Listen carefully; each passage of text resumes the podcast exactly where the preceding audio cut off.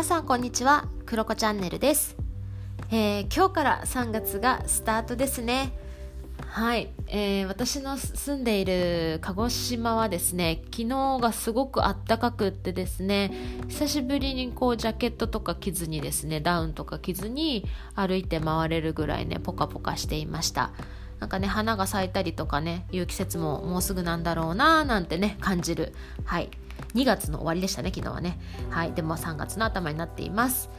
えー皆さんのお住まいの地域はどんな3月1日でしょうか？そしてね3月1日何かねこう1日って聞くとねなんか新しい気持ちっていう風になると思うんですけれども私ですね昨日そんな中とってもとっても素敵なものを見つけてきたのでえそれをね今日はご紹介しようと思います。きっと3月1日にこの配信聞いていただけるとねおーってなるかなと思ったので選んできました、えそれがですね日本の雑誌になります。雑誌ブルータス。です。えーこちらのブルータスは、まあ、カルライフスタイル情報誌っていうのかな、うん、ライフスタイル情報誌という雑誌になっていて月に2回ほど出ています、えー今調べたらね昭和の55年ぐらいから出ているね歴史のある雑誌になります。でこちらのブルータスご存知の方も多いかと思うんですけれども毎回ね独自のテーマをピックアップしてそれについて、えー特集を組まれています、まあ、私が覚えている範囲で言うとうんとねビール。っていうのをビールだけのことをね一冊に書いてあったりあとはね何があったかな？えーっとねインテリアっていうのもあったりだとか真似できない仕事術みたいなことがあったり働くっていうことだったりあと何があったかな？あとなんかねえーっとねラブソングっていうのを特集されていたり全国民に捧げる歌謡曲特集とかねそういうのがあったりもちろん料理の会もあったりだとかファッションの会があったりだとかカルチャー的なね文化的なことだったりとか、まあ、いろんなものをピックアップされていて私大好きなんですね。なので学生の頃からねかなりこう愛読している、はい、雑誌の一つになります。でそのブルータス今回はめちゃめちゃねこれすごいなと思ったのがテーマなんと「始める」始めるっていうことを一冊に詰め込んだ雑誌になっています。趣味仕事勉強習い事暮らし方新しい自分に出会える50のこと。今考えうる最良の始め方カタログということで発行されています。で私ね立ち読みしたらうわちょっとこれ素敵すぎないかと思って、えー買ってしまいました。私最近ねあんまり紙の媒体買わないんだけれども久しぶりにちょっと心が躍りました。ちょっとだけね中紹介すると何かを始めるって大人になってもワクワクするもの。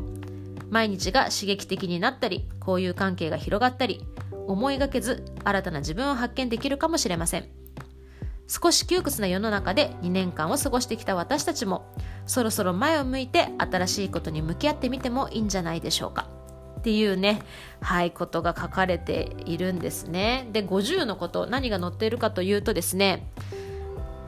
ダンスギター写真スケートボードガーデニングアウトドアピアノメンズメイクアート収集もてなし料理ゴルフギネス記録挑戦自転車 DIY ミュージカル映画ドストエフスキーボカロ BL 漫画現代音楽ギリシャ哲学吉本新喜劇農業本屋俳優コーヒーショップ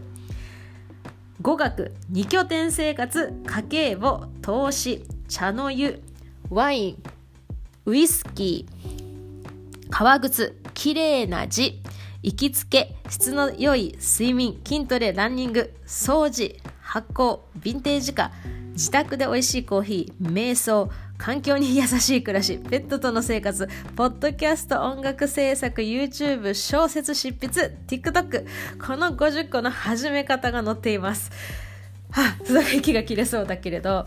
でもねこれ何がいいかっていうとですねえこういう始め方なんだっていうものがねたくさん載ってるんですよ。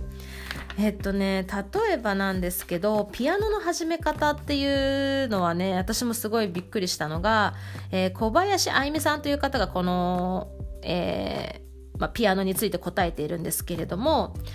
なんと始め方はですね、まあ、私は何かこうこれを弾くとかそういうことかなとかね思ったんだけど何かっていうと好きな演奏を繰り返し聴くっていうところから始めるんだよっていうことを書かれていたりだとか意外じゃないですか。なんかねそういうのにもグッときてあじゃあなんか始められそうっていうね。例えばアート収集だったりとかもてなし料理とかも何から始めるかっていうそのね始め方がねなんかあ私だったらできそうみたいなねものがすごい散りばめられていて、まあ、皆さんの始めたいをねすごく刺激してくれる一冊になるんじゃないかなというふうに思います。そしてねこの雑誌